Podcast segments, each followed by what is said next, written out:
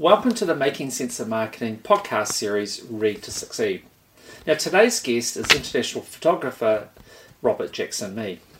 So, tell me, Robert, have you read a book in your life that's had a real meaningful impact and has potentially helped you in your career? 100%, Paul, 100%. So, my book, and I recommend it to anyone who watches this, is The Old Man and the Sea by Ernest Hemingway. It's been written a long time ago, but the messages in there are still valid today. So I was 11 years old when I found that book. So tell me, I, haven't actually read that book. What's it actually about? there's many stories within the book, but the bottom line is it's in Cuba. There's an old fisherman who's down on his luck. Everything has gone wrong in his life. Everything. But his loyal wife stands by him and he goes out fishing for one last time. He's caught nothing for months. They're starving, they're broke, they're poor. And the first 30 pages of the book are all about the negativity in his life and how he has the willpower to go out one more time. And he goes out about 50k offshore. He gets blown away from land. Everything's wrong. The wind's wrong. Right. And then he hits the biggest fish you've ever seen in your life, a marlin. The rest of the book is about his relationship with that fish. The end of this story is tragic, but also uplifting. He comes to bring the fish back. It takes him a day of sailing. He ties it to the boat. He brings the fish back to the village to feed the whole village. Right. During that journey, the fish is eaten by sharks. And the carcass washes free. And he lands with this story.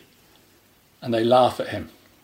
Everyone thinks it's ridiculous. But the next day, the carcass lands on the beach and he becomes a hero. Right, right. So for you, what was it that you really got out of got out of the book that's you know resonated with you and inspired you through your career? A lot of things go wrong in life. A lot. This guy has a lot of things go wrong. Yeah. He still goes out. No matter what. He goes out and it comes right.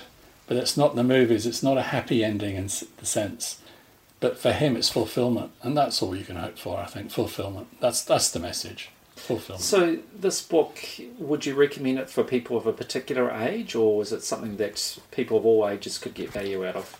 Any age, any message can be taken out of it. I read it to all my four children when they were tiny. Right. And they all got their own messages out of it. I reread it and I get messages out of it now. I I, there's just every age, every sex doesn't matter. It's for everybody. And have you ever referred back to that book in, in more recent years? I do it all the time.